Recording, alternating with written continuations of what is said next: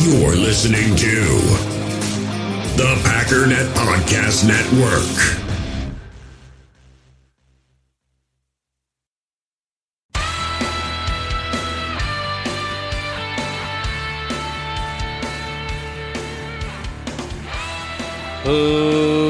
Ladies and gentlemen, welcome once again to the Packernet Podcast. I am your host and resident fanalist, as always, Ryan Schlip. Check us out online, packernet.com. Find me on Twitter, pack underscore data. Well, we've uh, got several answers now. We've only got one game left. Um, I'm not going to say it doesn't matter because obviously it matters. Everything matters at this point. Who stays and who goes. Um, you know, I mean, for the Packers, if it's down to winning a Super Bowl, every single team, even the AFC, matters.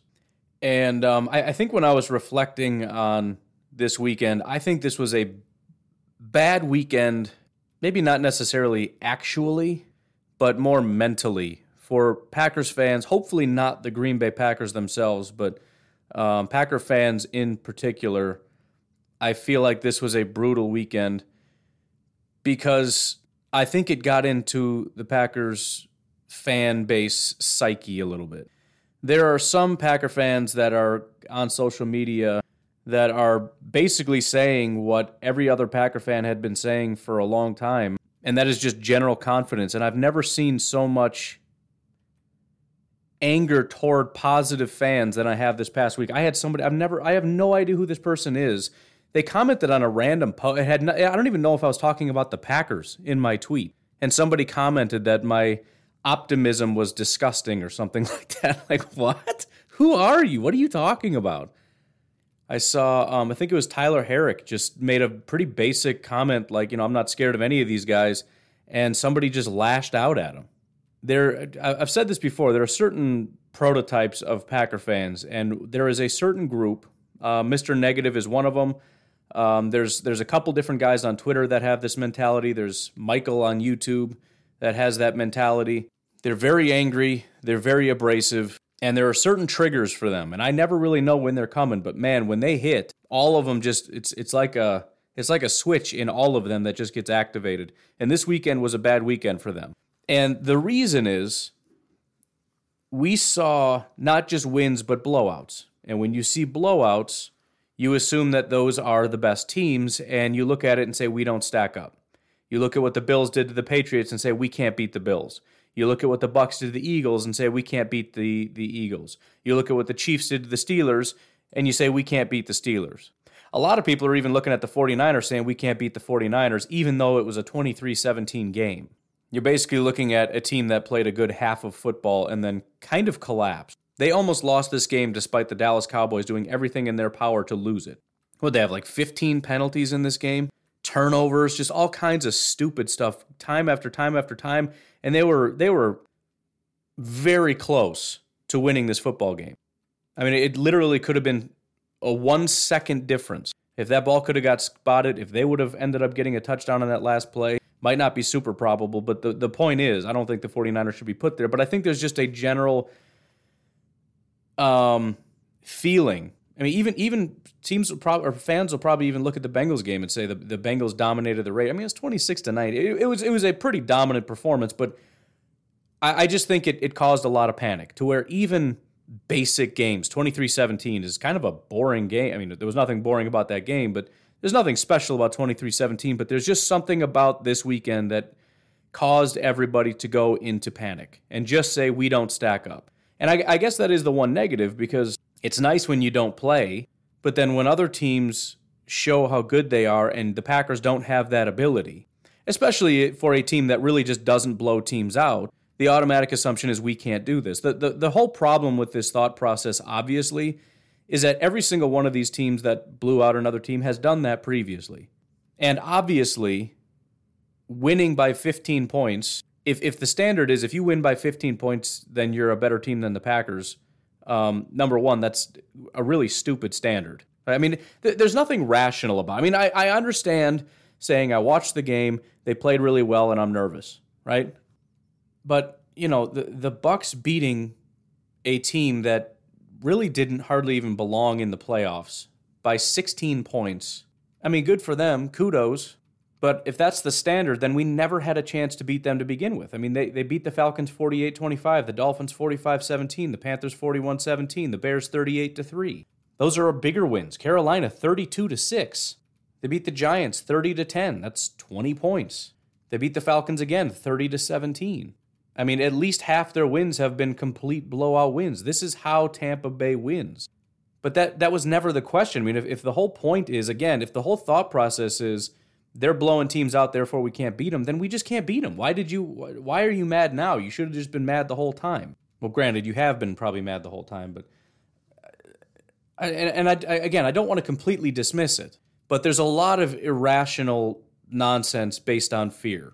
And again, uh, this prototype of fan is going to say, no, no, no, no, I'm not being irrational. You're being irrational. I'm being the rational fan. No, you're not. This is 100% based on fear. Tampa Bay won by 16. It scared you, and now you're lashing out in anger. That's it. But the, the, so what? 16 points against the Eagles? So what? The question isn't how do they win, the question is how do they lose. Remember, they did lose four games this season. They don't lose often. By the way, neither do the Packers. But that is the question. When they lose, why do they lose? How do they lose? And and and make no mistake, I'm worried about Tampa because it's Tampa. They are a good football team. They have an amazing quarterback that just does not quit. And and just like every Tom Brady team, they're unbelievably disciplined. So you have to play almost a flawless game, and that scares me. But for any of these teams, it's it's it's number one a question of what version of that team are we going to get, and number two, it's it's the reality that things don't happen in a vacuum. Tampa didn't score 31 points because that's what Tampa does. You score in relation to how good your offense is in comparison to how good their defense is. And I know you, you don't like the Packers defense. I get that. Who has a better defensive line, Eagles or Packers? It's the Packers. Who has better corners, Eagles or Packers? It's the Packers. Who has better linebackers, Eagles or Packers? It's the Packers. Who has better safeties? Maybe the Eagles, but by a nose. And that's only if we assume Marcus Epps, who is like their number three safety, is included in this. Our number one safety, Adrian Amos, is the highest graded safety of anybody between the Green Bay Packers and the Philadelphia Eagles. The problem is our number two is, is the lowest. He's fifth out of five. Their three are sandwiched in between. But it's not even that big of a difference. Darnell Savage has a basically a 60 overall grade. Their um, number one safety has a 61.6. Their number two safety is a 63.7. Their number three is a 73. So call it even. I mean, look look at pass rush. Do you know who leads their team in in pass rushes? In, in excuse me, in pressures. By the way, get, get this: their top pass rusher, Derek Barnett, has 718 pressures. That's more than, and nobody else has even 700 on their team. On our team, nobody. He has 33 pressures. That's that's total snaps. I mean pressures, whatever. But they're they're all. The point is they're all relatively even. Their top two pass rushers have 46 and 33 pressures. Our top two have 81 and 62. In order, it's Derek Barnett with 33, Josh Sweat with 46, Preston Smith with 62, and Rashan Gary with 81. Who generates pressure better? It's not even close. And that doesn't include Za'Darius Smith or Whitney Mercilus. Yeah, but they got a real good defensive line. All right, let's look at the Packers' defensive line. I, mean, I know we're facing the 49ers. I'm just making a general point. We can go all, all the other team. It's just a general point. I'm just comparing to a team that lost and lost spectacularly. And again, I don't want to dismiss all fear. I don't want to say we're clearly the better team. I'm not saying any of that. I'm just saying that I think Packer fans have done a complete 180 and have gone all the way to the other side of saying, I don't think we have much of a chance. Not everybody. Again, I just said there are some Packer fans who are like, that's good, we're, we're fine, we're still the better team. But the, even, again, even the reaction to that has been basically utter disdain. Defensive tackles, right? They've got they've, they've got guys like uh, Fletcher Cox, Javon Hargrave, right? These are these are really good defensive tackles. All right, well, let's look at their top two compared to our top two. At the bottom is Fletcher Cox with 41 pressures, then Dean Lowry with 42, then Javon Hargrave with 61, then Kenny Clark with 64. It's pretty close to dead even, if I'm being completely honest. Fletcher Cox and Dean Lowry are basically the same guy. Javon Hargrave and Kenny Clark are basically the same guy. Now, Kenny does have quite a bit more uh, opportunities or attempts than Javon Hargrave, so you can maybe give that to, to Hargrave. But again, it's similar. By the way, not a single defensive tackle. this is kind of staggering and scary. Not a single defensive tackle for the Eagles or the Packers has an even decent run defense grade. Tyler Lancaster is number one with a 56.4. The bottom three are all Eagles, which should tell you something also. Milton Williams, 43.9. Javon Hargrave with a 30.6. Hassan Ridgeway with a 28.4. Uh, Fletcher Cox is, is second highest with a 55.7 below Tyler Lancaster. But again, we are better at, at bringing pressure on quarterbacks, right? And even from a statistical standpoint, and, and again, I don't want to take away from the Buccaneers, but who is the scariest? Tom Brady threw for 271 yards and two touchdowns. He was sacked four times against an inferior uh, pass rush. That's not a bad day for Tom Brady, but it's not that special. The running backs, the, the best running back um, was, I guess, from a yardage standpoint, Ke'Shawn Vaughn, 17 carries, 53 yards. The only guy that had a really big day was Mike Evans, 10 targets, 9 receptions, 117 yards, and a touchdown. Gronk was talked about a lot, 6 targets, 5 receptions, but only 31 yards. Yes, he had a touchdown. So, I mean, they, they were more methodical than anything else. It wasn't that they just, you know, anybody completely just blew up. You know, you don't have a running back with 150 yards and two 100 yard receivers. And I mean, it's 31 points, man. It's, it's, it, it, if anything, it has more to do with the Eagles' offense just not responding. I thought the Eagles' defense actually was doing a good job for a, for a larger portion of the day until the dam broke and it just kind of fell apart. They had opportunities. They just were not scoring. They didn't score until the fourth quarter. That was the biggest problem. And, I, and I'm sure people say, well, the 15 was even garbage time. Yeah, probably. Exactly. That is my point. And by the way, if your offense isn't doing anything, it's going to help the other team's offense because they get more opportunities and they get more time. And so, you know, I mean, if maybe we came in a little, maybe some people came in too optimistic, and when they saw teams win by a lot and they realize, hey, these are good teams, they got scared. It's the playoffs, dude. It's the playoffs. There is no easy route to the Super Bowl. And again, this is the problem I have is so many people think that the Packers should have a team that's just so good they waltz in. They should just waltz in. Why, why, why, why haven't you built a team where there's no fear? Why am I scared? Why am I watching Tampa Bay win by 16 and I'm scared? Why do I watch San Francisco play one good half and I'm scared? It's because you haven't built a team that's so dominant they can't lose. You should have more Super Bowls. You should be more dominant. Your wins should be bigger. All these things should be b- bigger and better. Dude, it's the playoffs, man. And, and especially this first round. Look, there are some teams that kind of just didn't super belong. I mean, Cincinnati didn't necessarily dominate on the scoreboard, but Cincinnati is a young, up and coming, talented team with a dominant quarterback. The Raiders are just none of those things. They're a team that is in shambles, and kudos to them for having that grit factor to overcome the massive amount of obser- uh, uh um, adversity to win enough games to even get into the playoffs, but they're not on that level. Tampa Bay against Philly is an absolute joke. Again, like I said, completely young group of guys quarterback, coach, everything. I mean, yeah, you got Fletcher Cox, but the guy is is he's so he mentally knows what it takes to win, but he also probably mentally knows that this team doesn't have what it takes, and he doesn't have what it takes anymore from a physical standpoint. San Francisco and Dallas was was one. San Francisco and Dallas, New England, Buffalo were the two games that were actually kind of close. And you know, again, kudos to Buffalo for for blowing out New England. But again, like I said, that's how those teams operate. That doesn't mean Buffalo isn't scary. Of course it is, because if you get that version of Buffalo, you kind of don't really lose often. But here's the thing we've said that about the Packers. The Packers at their best can beat anybody. Why didn't they win more Super Bowls? Because somewhere along the line, they didn't play their best. Look what happened last year in the playoffs. They were they were a dominant football team, an unbelievably dominant football team. They went toe to toe with the Chiefs and they got embarrassed. Suddenly they're not so dominant anymore because it's the Chiefs, dude. It's a different animal. You know, it's one thing to just ride on that win. You know, when you're just riding high and you're just unstoppable and you keep going. But what happens? Look at even the Chiefs when that game started against Pittsburgh. They got punched in the mouth and it was like, ooh, it took them a while to kind of get their footing. And fortunately for them, Pittsburgh offense couldn't do jack squat. Who would have guessed? And so it gave them the opportunity to kind of get caught. And by the way, this is classic Chiefs football they play where you think, oh man, they're, they're not even going to win this game. Well, I never really had that thought ever because it's Pittsburgh, but you know how they start off slow and somehow still manage to score 42 points despite what punting their first four four times in turnovers or whatever. They still put up 42. That's classic Chiefs. So yeah, all these teams are terrifying, and I, have I've said that all along. I don't want to face any of these teams. I don't want to face Dallas, not because they can't play like garbage, because we saw it. But but that's the problem. We and I said this yesterday we look at the, the recency bias is so borderline embarrassing And not just from fans, I mean, media members and everybody else. You look at the most recent information and just say that's everything. So suddenly now, San Francisco, I, I guess I don't know what they are because, again, they, they played one good half and one kind of atrocious half. But Dallas is now what, a laughing stock? This one game is going to undo an entire season. They had a good season. I'm not trying, listen, not a Cowboys fan. Don't like the Cowboys. If anything, I'm glad they lost just because the fans have been chirping way too much kind of they need to be humbled, although they're Cowboys fans. They don't know how to be humbled. Cowboys fans and Bears fans are similar in that way. They're going to come back just as strong next year. Next year is going to be our year. That those two fan bases are just they're they're tied at the hip. They have a common ancestor somewhere down the line.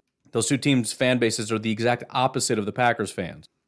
Packers every year are a dominant football team, and all we got to hear is ho hum. Why aren't we good enough? Oh, we suck. We're the worst. Can't even be optimistic as a Packer fan without getting just thrashed. You're an idiot. Why are you so positive? You're disgusting. You disgust me. really? That's disgusting? And again, it's it's it's 100% fear. It is don't even lie. All that tough guy bravado is is nothing but a cover for fear. You're anticipating being embarrassed. And you don't want to be on the side of being embarrassed. Because if you cheer for the team and they lose, you feel like you lost. And that's embarrassing to you. That's an affront to you and your manhood or something weird like that. And so if you stand on the outside and say, I am above this and I'm I'm looking down on you, how dare you be so pathetic? Why are you guys so pathetic? When they lose, you just laugh and go, Ha, you deserve that, you bunch of losers. I said it all along.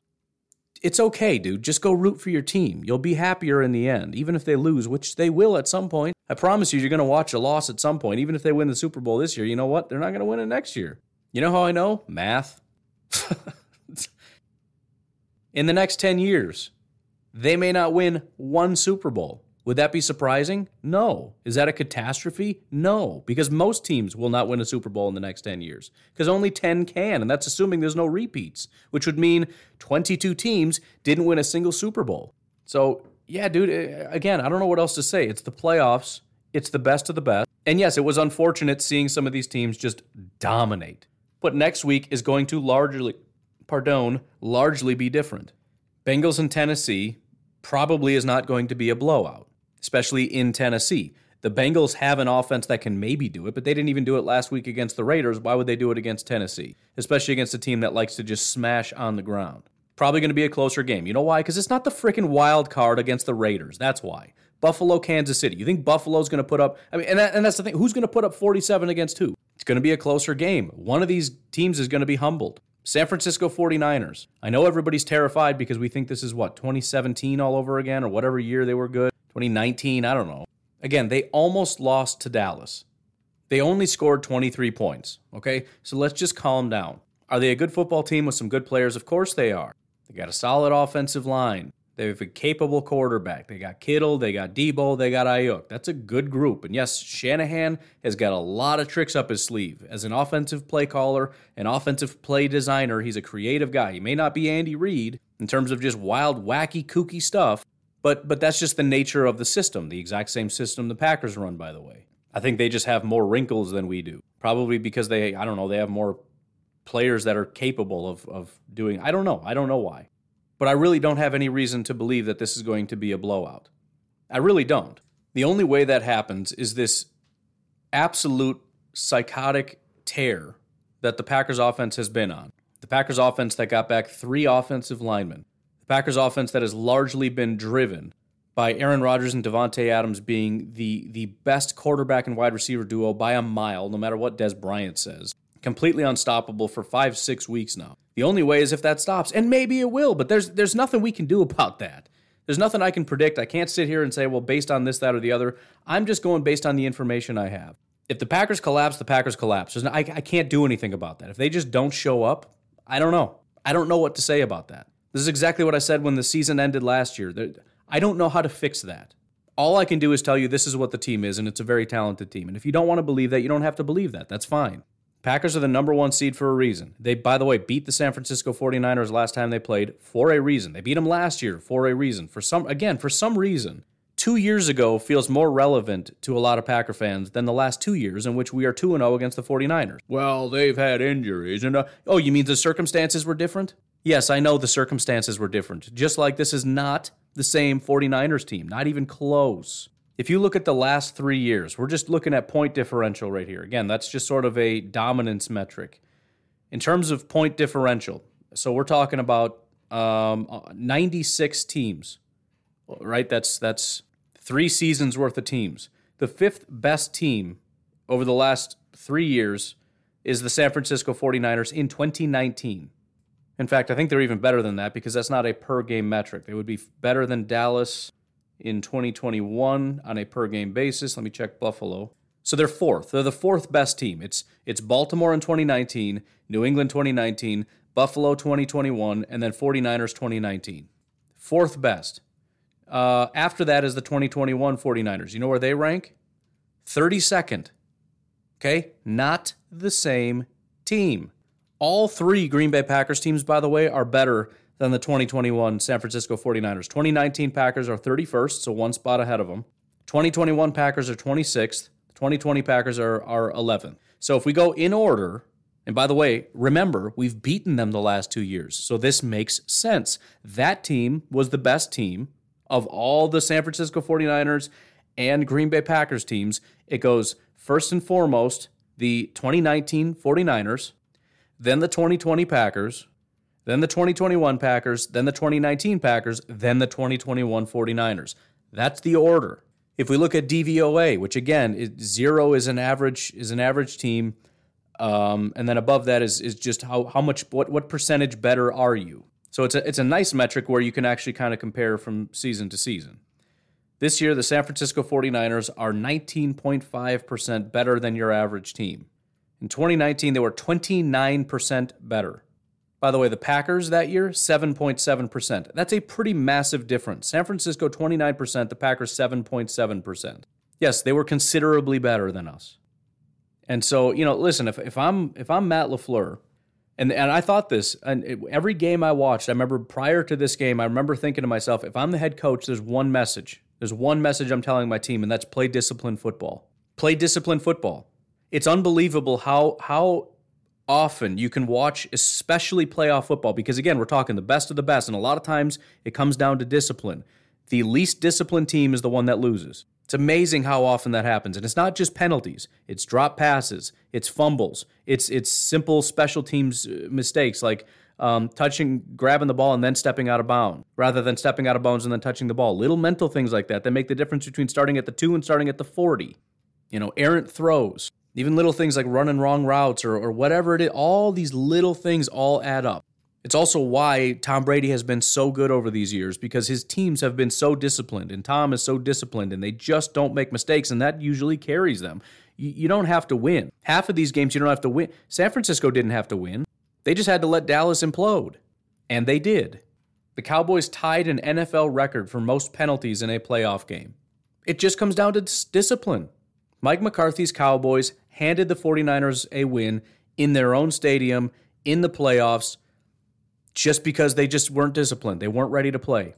And and I can't really talk a big game because that's the Packers' favorite thing to do, just completely fall apart. That's the thing that gets them every single time. Whether it's Mike McCarthy, Matt LaFleur, it doesn't seem to matter who the coach is. For some reason, guys just, I, I, I don't know. I, I almost don't even want to rehash it. But again, the, the fact that you start hearing guys like Davante or whatever else talk about how guys just weren't really focused, like, how could you not be focused? How could you be anything but focused? How could there be anything on your mind other than winning a football game in the playoffs? What else have you been doing? I, I, I just, I can't, I don't know. I can't fathom it, I guess. But they had 14 penalties and so many of them were absolutely critical, just just killers. I mean, you, you drop that in half from 14 to 7. I think the Dallas Cowboys smashed the 49ers. And by the way, Dallas, if, if you want to talk about power, you know, because that was the other thing, Mr. Negative was, oh, you were talking up the Cowboys like they're so good. Right, because they are. This, this is there, there's a seeming disconnect, right? Same with the Packers. I, I say the Packers are really good, and then they go in the playoffs and lose and fall apart. It's like, oh, I thought you said they were good. They are good.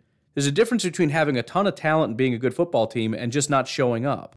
Right? If you if you take the best, you know, uh, you know they they they've got these steak competitions where you got some of the best steak grillers in the world. They show up to these things, and if you win, you get like a thousand bucks or whatever. But show up with their PK grills and slap their steaks on there. They got it down to a science. You got to pick the right ribeye. You, you, you put it on the uh, put it on the one side for a certain amount of time, then you flip it for exactly this amount of time, and then you put it over and you sear it for exactly this long, and the, all these different things. That you, they've got it down to a science. They are very good at making steak. If you go over to their house and he's having a big old fight with his wife and he's in a bad mood and his kid's mouthing off to him and you're like, hey man, let's uh, make some steaks. He's like, yeah, whatever, and just slaps it on the grill and walks off and starts, you know, getting back into an argument with his kid. It's like, hey, uh, you want to flip this or and he burns the steak and you, you get like a well done. T- that doesn't mean he's not good at making steak. He just didn't put effort into making this steak. Oh, I thought you said this guy knows how to make a steak. He doesn't know how to make a steak. He's an idiot. No, you're thinking wrong. You've come to a really wrong conclusion because you don't know how to think about this. He, no question, knows how to make a steak, right? It's not even debatable. He just didn't put effort into your steak, and so he messed up your steak on this particular steak. He is very good, and he messed up this steak. The Dallas Cowboys are very good, and they messed up that game. Dallas Cowboys, number one in DVOA in the entire NFL, number one, 30.9%. Best team in football based on DVOA. They got embarrassed by the San Francisco 49ers, which again is it's exactly the point that I'm trying to make to you. We can't get hung up in recency bias. We, we, we reshape our entire view of the universe based on what happened most recently. T- the Tampa Bay Buccaneers are the most dominant team in football. The Dallas Cowboys are frauds. No. The Dallas Cowboys are very good and had a bad day against the San Francisco 49ers. You got environment, you've got matchup, you got all these different things that uh, uh, equated to the Dallas Cowboys not putting out the full image of what they are. Dallas could have easily won this game 43 to not easily, but it could have it could have just as easily been 31-15 Dallas over the 49ers and we would have looked at this and just said, "Yeah, dude, Dallas is number 1 in DVOA. We should have seen this coming." They're the biggest powerhouse in the team, number one offense in terms of points and yard. They're an absolute freakish team. They scored 17 points. So again, we we we tend to read backwards into stuff. We, we, we now redefine the entire Dallas Cowboys season based on this game. We now redefine everything we know about Tampa Bay based on the fact that they beat Philadelphia 15 31. Tampa Bay's a powerhouse. We can't beat them. Kansas City, who, by the way, is ranked 17th, they won 42 21 over a pathetic Pittsburgh Steelers team that nobody thought had a, a single chance in the world. And suddenly it's like, well, nobody's going to beat the Chiefs. Why? Again, I'm, I'm very impressed by Buffalo, but also, again, that's kind of what Buffalo does. But every single team here is lost. Every single team here is lost, including Dallas. How does a team like Dallas, who's arguably the best team in football, lose a game? Because it's freaking football, dude. When Tampa loses, when are they going to lose? How are they going to lose? I don't know. Maybe it'll be next year because they win the Super Bowl. Maybe it'll be this year. Who's going to beat them? How are they going to lose? I don't know. Did they lose in the regular season? How did that happen? Did they ever have bad days? Did they ever make mistakes? Did Tom Brady ever throw interception? Did we ever see Tom Brady grab a tablet and smash it into a bin because he was so mad because their team was so pathetic? Has that ever happened? Or is that history erased from all history because they beat the Philadelphia Eagles 15 to 31? They're all good football teams, but we got to calm down. We don't know what's going to happen. We didn't know what was going to happen in the Tampa Bay game. We didn't know what was going to happen Buffalo, New England. Again, that could have been 47-17 New England. But we pretend that was never a, a, an outcome. New England was never going to win that game and Buffalo is the most dominant team we've ever seen. That's a new narrative based on one game we just watched. We got to be smarter than this. Next uh, next week who wins? Cincinnati or Tennessee? Don't know. But if either team wins big, we're going to suddenly change the narrative that this team is the team to beat. If Tennessee beats Cincinnati 45 to 17, we're going to say Tennessee is just an absolute powerhouse and there's no. Da, da, da, no, dude, Tennessee is a quality playoff team that sometimes plays really well, sometimes doesn't play super well. And if you got one team that's really good playing at their best and another team not playing at their best, you, that's how you get these big point differentials. It's like we just assume everybody gives 110% every single game. So if a team, if, one team beats another good team by by 25 points, then you you just know. That's how you just know right? San Francisco beat Dallas, and Dallas is is elite, so therefore San Francisco is even more than elite, right? If if if Dallas is number one via DVOA, then then San Francisco is like 0.5, right? Their rank is 0.5 because it's it's a higher number. they rank above them. No, dude, Dallas just sucked because sometimes stuff happens. You know, I mean, just, I don't know what else to say about it. So, uh, it, look, I understand the anxiety, I understand the stress. Um, and unfortunately, I can't take that away from you because the likelihood the Packers win the Super Bowl is low. And it's not because they're a bad football team. It's low for the 49ers. It's low for Tampa, for Kansas City, for Buffalo, for Tennessee. And it doesn't matter what team you pick.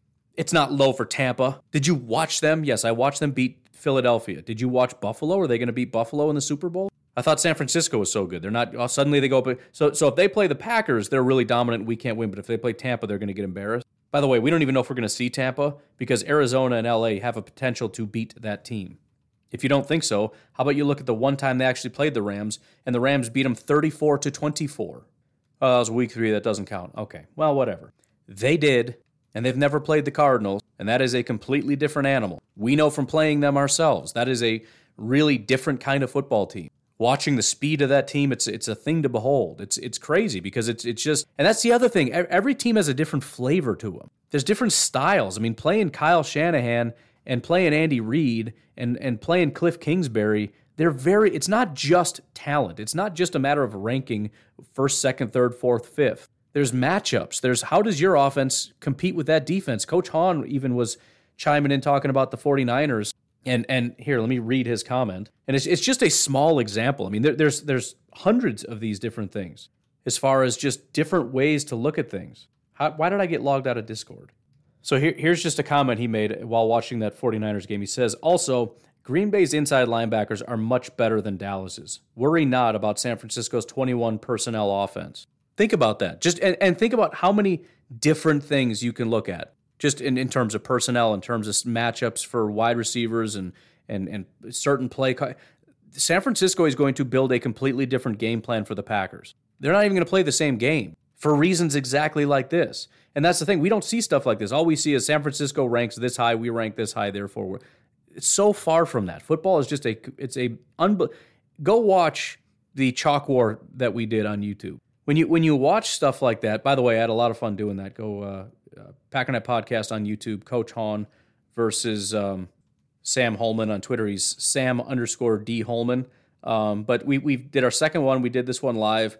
It just it, it's so, football is so unbelievably in depth, and and as fans we have and and it's fine. I don't want to go in depth with these things. I unlike Sam and Coach Hahn you know, uh, coach sent me a book one time and I started flipping through it and, and it just sapped, it sucked the joy out of the game for me. It's so unbelievably cerebral. It hurt my brain. And I'm like, this is, this is making it, you know, it, it's almost like I've built football up to be something that it's not in my brain, but I'm okay with that. I don't want to know. But on the other hand, I, I need to know just enough to know what I don't know so that I don't make silly errors like saying, well, this team is better than this team, therefore that team's good. It's way bigger than that. But just think about what what he said in that one one thing.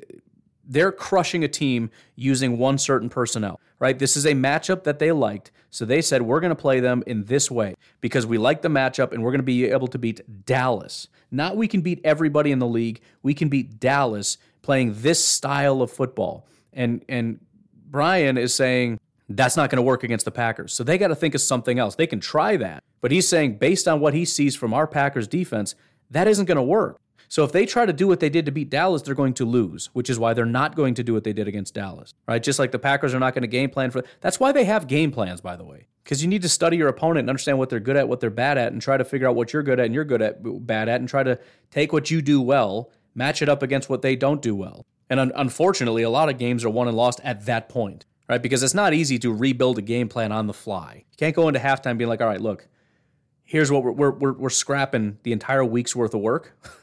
where I, I, I, rebuilt something in, in 30 seconds and you guys have four minutes to listen to this entire game. That ain't how it's going to work. I mean, you can make adjustments, but there's not a new plan. And we even heard Aaron Rodgers and, and some other people talk about quote unquote halftime adjustments.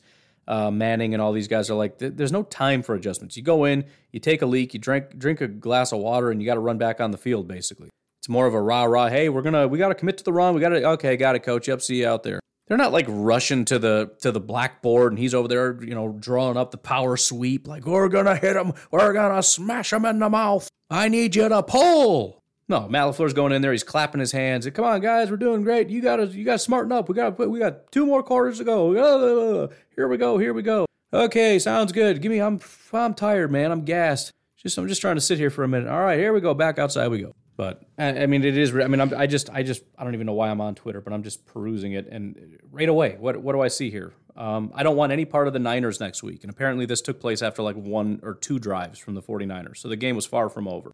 Comments agreed. They're really good at all things Green Bay that could give Green Bay trouble. Another Green Bay team destined for the Super Bowl gets ousted by a 49ers run game. Nope, never happened before.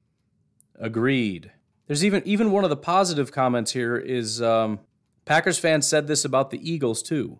I'm assuming talking about the year we won the Super Bowl. When did we become the underdogs in this freaking game? This is getting stupid. This is getting stupid. When do we become the underdogs?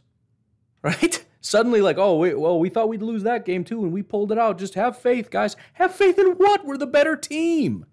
Good lord, you guys. This is this is borderline embarrassing. There's, there's nothing wrong with having perspective. Nothing wrong with being realistic and saying, hey, you know, it's not a guarantee. We might, you know, it's a, it's a tough team. We'll see what happens. We did beat them earlier this year, but you know, it's a new team, new day. Uh, we'll see what happens. People need to calm down, man. I mean, I, I, I get the general anxiety, but I'm gonna have to tune all you guys out. I'm gonna have to get off Twitter and I'm gonna have to start blocking people on my phone if this is how it's gonna be. We haven't played a single game we haven't even gotten our first opponent, which is the lowest seeded opponent, at home as the number one seed once again, and we can't even sit. You know, people talk about the Cowboys fans being trash, and, and granted, there were a couple guys throwing trash on the field. That's that's garbage. Those people are are pathetic. Hey, U.S. Cellular customers, I've got good news, so don't hit skip forward just yet. I'm talking about their special customer event, Us Days. What's Us Days? It means exclusive offers just for their customers, just to say thanks, like up to $1,200 to upgrade to any new phone. No, I didn't just misread that. That's up to $1,200 off. They must really like you. Us Days at US Cellular, exclusive offers just for you, just to say thanks. Right now, US Cellular customers get up to $1,200 to upgrade to any new phone. Terms apply. Ah, mmm. The first taste of rare bourbon you finally got your hands on. That's nice. At Caskers.com, we make this experience easy. Caskers is a one stop spirit curator with an impressive selection of exclusive, sought after, rare, and household names in the realm of premium spirits and champagne. Discover the top flavors of the year now by going to Caskers.com and using code WELCOME10 for $10 off your first purchase. Get $10 off your first purchase with code WELCOME10 at Caskers.com.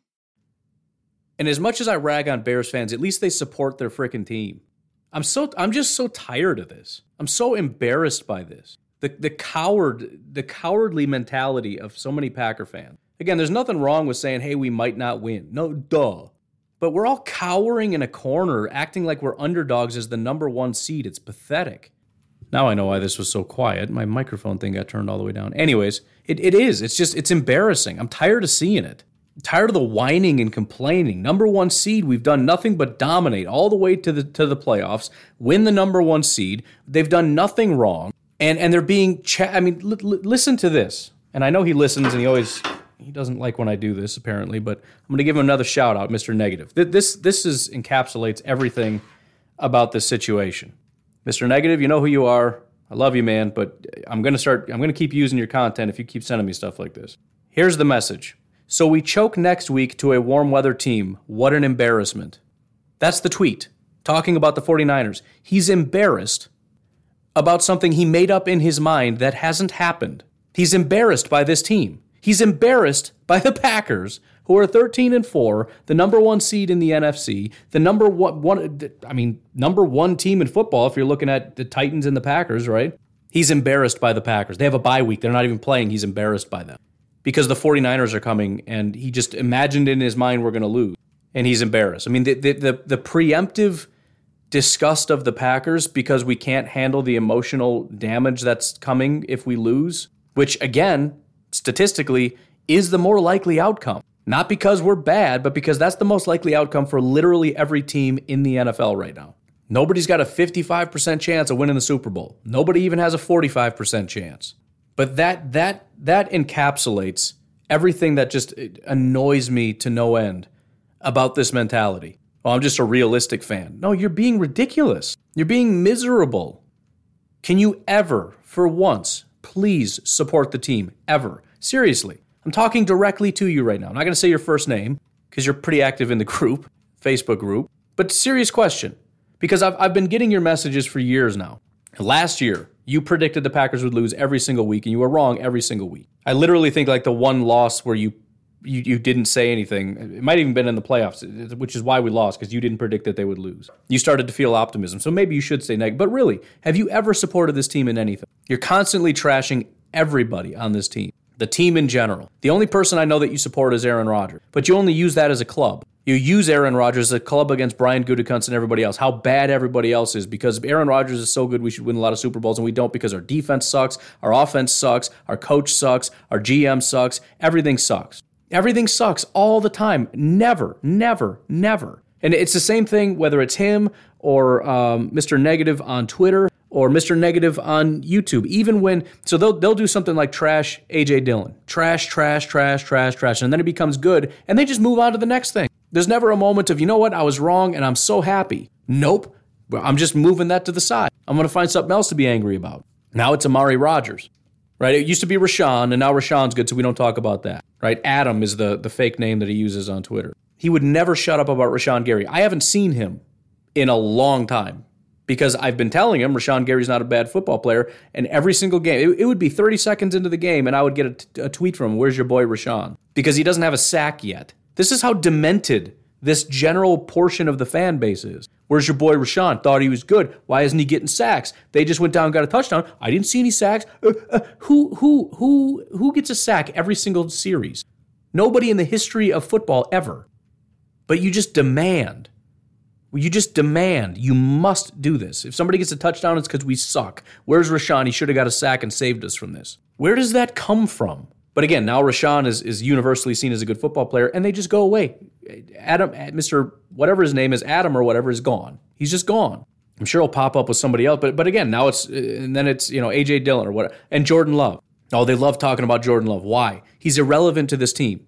He is a backup quarterback. He's entirely irrelevant because what's more important than the success of this team, than rooting for this team, is trashing the team and finding the very few flaws in this team and pointing it out. Even if the only flaw you can find is a backup quarterback. And yes, you better believe I got the TJ Watt tweet yesterday as well. We could have had TJ Watt. I know. So could everybody. He went to in the back of the first round. Everybody passed on TJ Watt. Yes, that was a miss. Every it happens to every team every year. And it's never going to stop happening. If you want to fire a GM because he had a miss, your team is going to suck so bad because you're going to keep firing good GMs until you have nobody left. And then you're going to be with guys that just don't pick any good players, right? Now we've swung the pendulum from uh, guys who sometimes pick bad players to a guy that almost never picks good players. There is no GM that doesn't make bad moves, doesn't make bad decisions, doesn't get bad guys. But I have very rarely seen a GM do as good of a job of talent acquisition as Brian Gutekunst through the draft and free agency. But we don't talk about the positives. We don't talk about Rashan Gary. We don't talk about AJ Dillon. We don't talk about Elgton Jenkins. We don't talk about basically this entire roster that was constructed by Brian Gutekunst. Whether it be Yosh, Runyan, Myers. I mean, we don't have an offensive line without Brian Gutekunst. Billy Turner. I literally just got the tweet right now. I just just this second we could have had T.J. Watt six o'clock in the morning on the dot. Who do we draft instead? Was it Vince Biegel? Yes, in the fourth round we took Vince Biegel. But again, the, the, the point is, it's not even a debate that it was the wrong move. That's not debatable. It's your belief that you're not allowed to make bad decisions.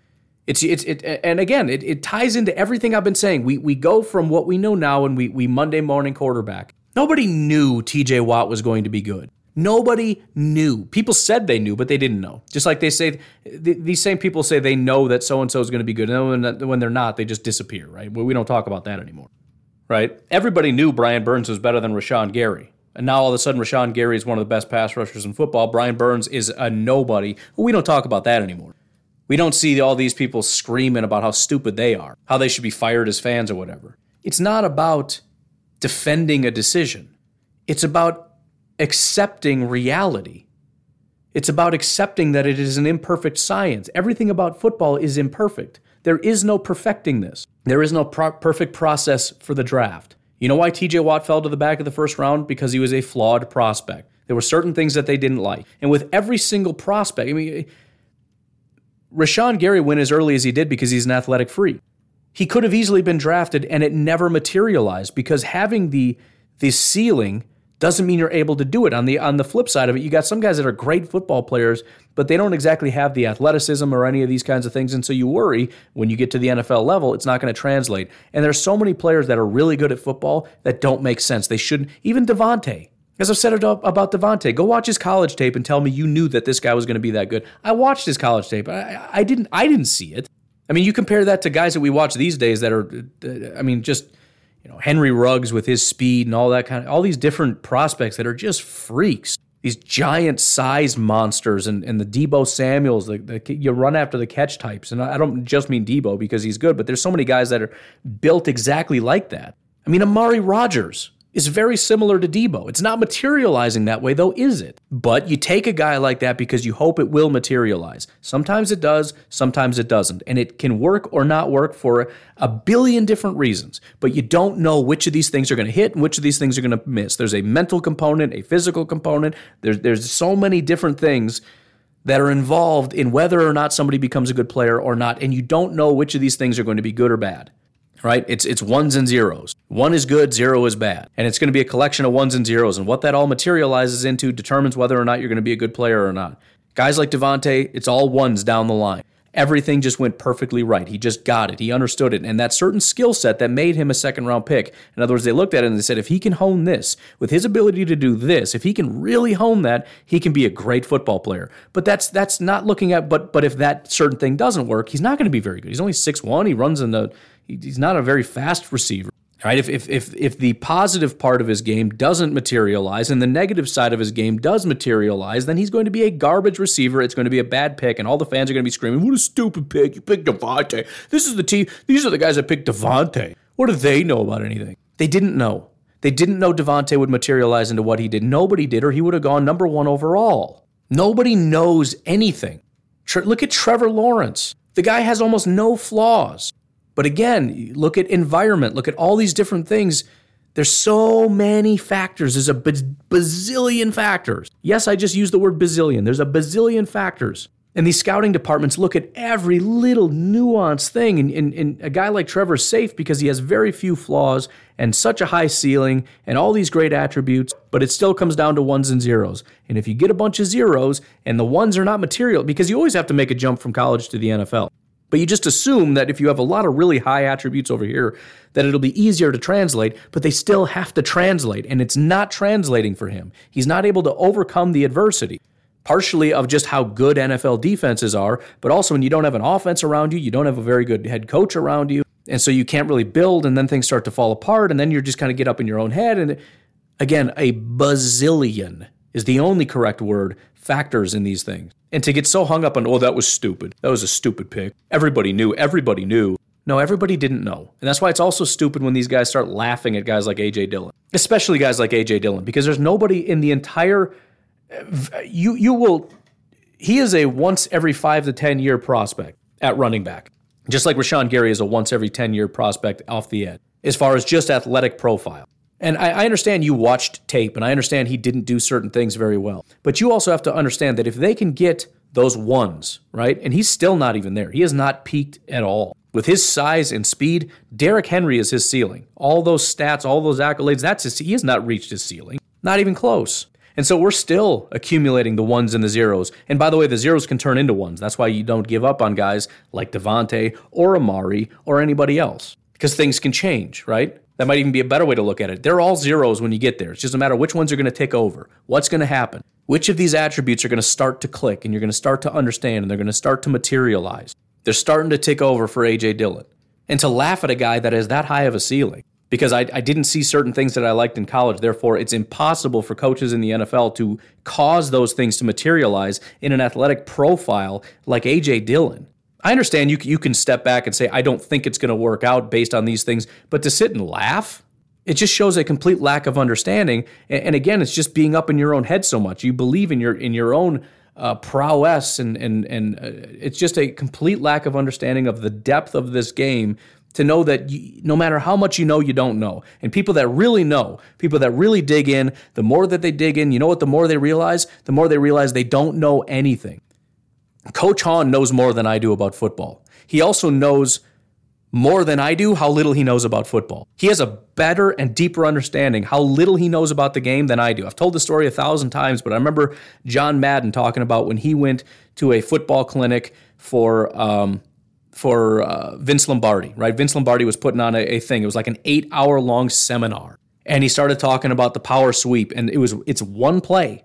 It's one freaking play He said he spent four hours talking about it, drawing it up on that one play, the fundamentals, everything you need to understand about why this works, how this works, the execution, every single detail for four hours, and then they took a break. I think they came back and they they talked about it again. It was eight hours in total, or however however long this full thing was. And the point is, John Madden left there. He said he was a young kid, real cocky, thought he knew everything. And, and, by the way, John Madden probably was one of the better minds in football as a young guy coming into the league or whatever. I mean, brilliant even at that point.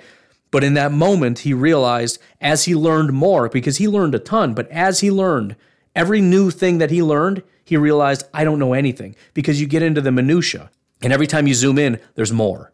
And every time you zoom in more, there's more right? It's like exponentially. You get to this next level, and it's a level on top of a level, right? There, there's there's uh, 11 players on the field, but for each of these players, there's 10 different, you know, fundamental qualities per. Well, that's exponential growth, and for each of these qualities, there's there's 10 more individual things. Well, now now I mean, you, you understand what I'm saying?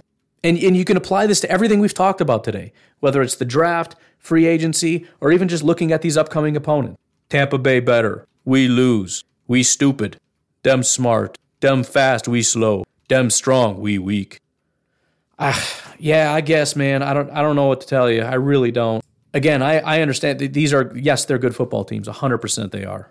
So are the Packers. There's no guarantee. I can't promise you a Super Bowl victory. I can tell you statistically we're probably not going to win, but not because of any kind of flaw. It's just it's just math, and you're going to have to find a way to deal emotionally with what might may or may not happen upcoming.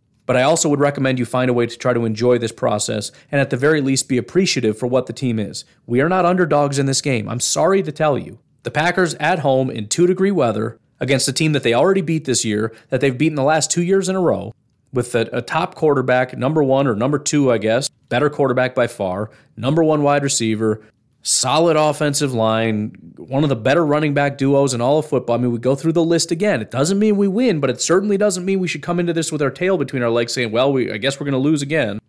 I'm, I'm just, again, I'm just not going to put up with that. If you don't want to be just blindly optimistic, I understand that. I understand looking at people going, I'm not scared, we're going to win, and thinking that's silly. I get it. There's nothing wrong with it. And I think people saying that know that they're just being supportive and optimistic for the sake of being supportive and optimistic. It's not a rational thought, and they know it. The problem is you're being equally as irrational, but you think you're being rational on the other side. That's the biggest difference, and that's why you annoy me and they don't. Because number one, they know there is a, an outcome in which we could lose, but they're choosing to be supportive and positive just because they're Packer fans, and that's usually what fans do.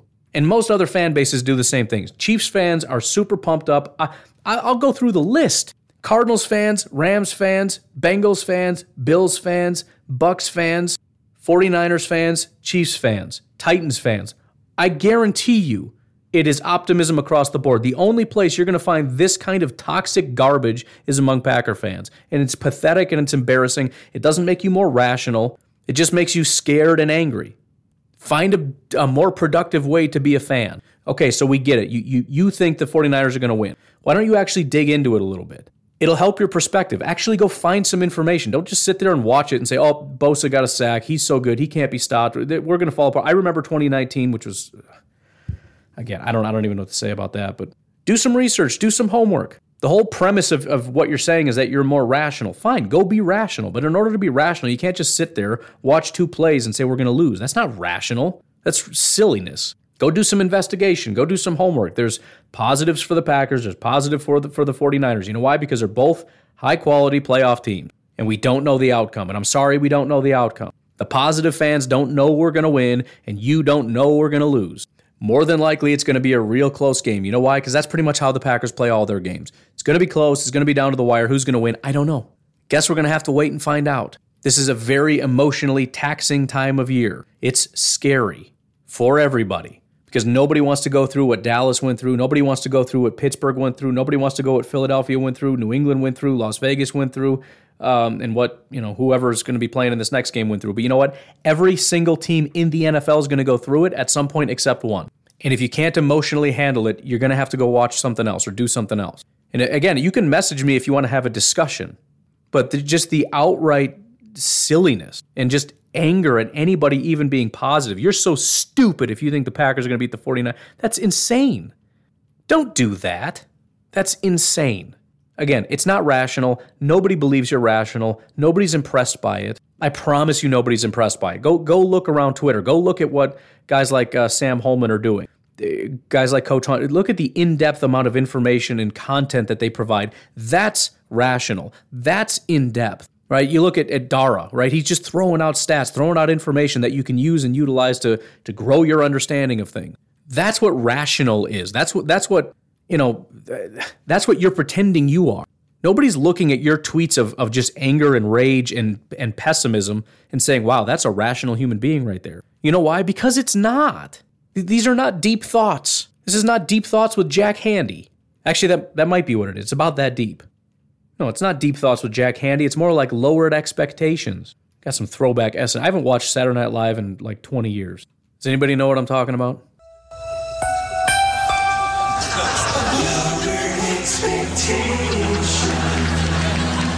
You know what? And I really think some of you guys should start a podcast. And I'm not even just saying that to be a jerk. I mean, there's a there's a large fan base that thinks the way you think that would love to hear just screaming into a microphone. To be completely honest, that's how I started this podcast. It was a lot of just screaming into the microphone because I started it when the Packers were terrible and I was just angry all the time. But I mean, that could be your intro music, like lowered expectations. Everybody comes in like, "Yeah, we got a game," and you're like, "This team sucks. We're gonna lose." I don't know. It's worth a shot. I think the biggest problem with that though is it's on record and everybody's going to hear you be negative and and you know again if you try to be negative with this team that has won 13 games you're going to sound stupid more often than not and if you're going to trash draft picks, you're going to sound stupid more often than not. If you're going to trash free agency, you're going to sound stupid more often than you're not. At, least as long as you, you're, you're going to have to do a little bit different than things like I do. You're not going to be able to revisit things. You just say things and then move on and hope nobody calls you on it. But it's a podcast. There's no interaction here aside from people tagging you on Twitter. But I would just not have a Twitter for your podcast. You can just come on, say what you want to say, never revisit anything when you're wrong, and move on and just get angry at the next. It's worth a shot. I don't know. It's something to something to ponder. I think it would actually be pretty solid if there were like two of you guys, just just just you know screaming. Eh, maybe one. I don't know. It doesn't matter. I, will be honest. I would listen. I don't listen to a lot of Packers podcasts anymore. Occasionally I do, especially now. I have been kind of ramping it up, just making sure I'm not like missing anything kind of major and seeing what other perspectives are or whatever. But I think I think I think the Packers podcast space needs that because there's a certain contingent of Packer fans that I think is just not being fed. And so they just turn around and they bother everybody else. They need a, a home for themselves. Mr. Negative, I think you should honestly consider that. They, there is a, a large portion of this fan base that wants to just hear a quote unquote rational opinion on the Green Bay Packers and not all this overly optimistic fluff, right? So go do it. Now, you, you're also going to have to understand that I am going to listen and I'm going to be pulling sound clips and we're going to be doing sort of like laughing at the enemy, but laughing at you almost every week. But it just comes with the t- it's promotion. It's free advertisement for you, so there's nothing really to be mad about. Anyways, uh, I got to get going. I, it's one of those things where I was like, all right, we got to take a break soon. Let me just get this one more thought in here, and then all of a sudden we're at 45 minutes. Like, well, I guess we're not doing that. But again, I, I, I just think that's that's where we're at right now. People watched blowouts, and it's scary, and it is. I mean, I, I watched it and thought, oh shoot, right? I mean, I just I just wanted to see teams play bad, and and the teams that were the most scary didn't play bad, and that sting. But we didn't really learn anything. We saw good teams that have been blowing people out all year blow out lesser teams. That's that's what we saw. That's what we watched. They are who we thought they were, right? I'm not going to play the clip. I just I got to get going here. But that's that's it. But you also need to remember the Packers got the number 1 seed for a reason. They also win lots of football games. So, let's just relax. Uh, I know San Francisco scared you because they played one half kind of well, but let's just take a breath, take it easy, one step at a time. We need to beat the San Francisco 49ers this upcoming week. That'll give us an opportunity to watch some of these other teams. They're going to be playing better opponents. I'm predicting significantly less blowouts, and we'll see what happens. That's all we can do is take it one step at a time. For all we know, Aaron Rodgers is going to, you know, twist his ankle on the way to the stadium and not play, and then we're done, and that's the end of the season, right? Or, or Tom Brady can, you know, he gets torn hamstring doing his uh, Pilates or whatever. I don't know. We don't know. Just take it nice and slow, nice and easy, one step at a time. Try to find a way to support your team if at all possible, like every other fan base does. You can do that rationally or irrationally. There are there are ways to do that. You don't have to just be blindly optimistic. You can still be positive and rational. The only way to be ra- it's not true that the only way to be to be rational is to be negative. That's not true. Despite what you think, that's not true. So, anyways, I uh having a hard time getting out of here, so let's just end it You folks have yourselves a great day. I will talk to you tomorrow. Have a good one. Bye bye.